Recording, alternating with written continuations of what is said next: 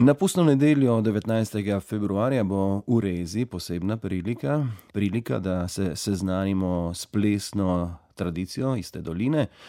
Rezijansko folklorno društvo prireja namreč delavnico tradicionalnih plesov.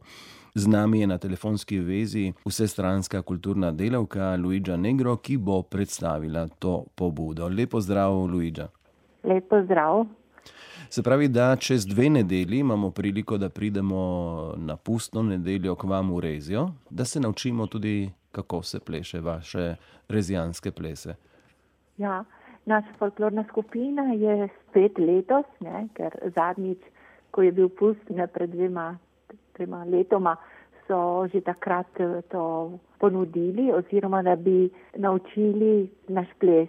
In to je predvsem za tisti, ki bi prišli za pust v Rezijo in na mesto, da bi samo gledali, kako plešemo, da bi tudi plesali. Saj pri nas pust to pomeni. Ne? Pri nas nimamo povork, da gledati, pa je treba nekako mi pravimo delati pust. Ne?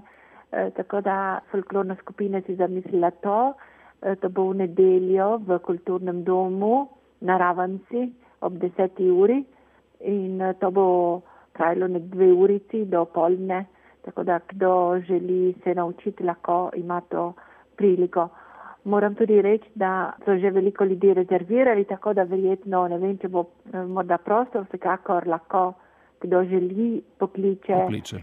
Ja, pokliče in, In se še prijavi, upajoč, da bo še prosto mesto. Tako, če ne pa, popoldne bo pust v Bili na trgu, tako da tudi če ne ve, če ne zna, lahko malo pogleda in potem vse je pust in za pust lahko da. Se lahko pleše tudi, če, če ne znamo plesati, ampak ja, se bomo naučili ja. nekako. Ja. Čestitamo za pobudo, ne? seveda prava prilika, tudi ta pustni dan, pustna nedelja, da se seznanimo z vašo tradicijo, z vašo kulturo. Naj se tudi primerno oblečemo, Ja, primerno pri nas pomeni. Ponavadi so ali lepe bele maškare in to so posebne, ne so tiste bele, ki se vidijo samo v pustno nedeljo, ali zelo enostavno, imamo kukace ali babace. Ja. In to je zelo enostavno, če imate kaj starega ali ne vem, moški lahko da eno krilo staro, eh, malo na glavi, da se tudi skrije obraz, nekaj starega, eh, čudnega. To je že dovolj. Stara suknja in stari klobuk ali staro krilo, to je že, je že dovolj. Vi pa imate posebne pustne obleke, pustna oblačila, bele, vse ženske ste oblečene v belo, ne? imate trakove in posebne klobuke. Ja, to so te lepe. Prej sem menila te bolj, recimo te grde, čeprav mi rečemo kukace, babace, ne. Te lepe bele pa so lepe. To so ponavadi so nosile mlade punce in tudi mladi fantje. Ne, so ponavadi za punce so tri krila, bele, bela srajca in lep visok klobuk z papirnatimi rožicami. Ne. In seveda veliko trakov imajo okoli na pasu. Ne. Medtem ko za fante je samo ena, eno krilo, belo, tudi srajca in klobuk je bolj nizek, ni tako težek kot za punce. In to ponavadi tako se oblečejo samo na pustno nedeljo.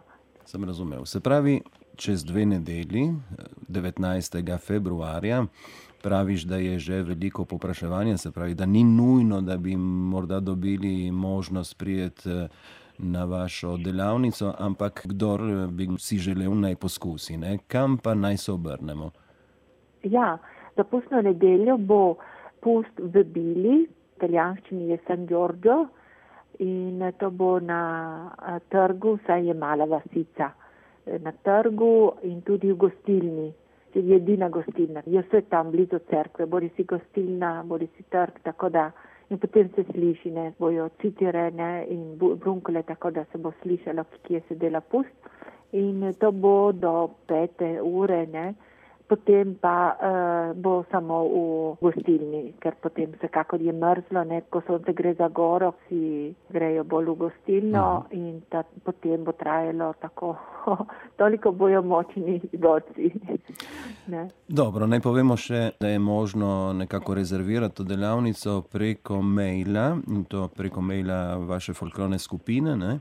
gf valrezija, afna, gmail.com. Se pravi, GF je grupo folkloristiko Valrezija, ne vse skupaj. Točno, ja.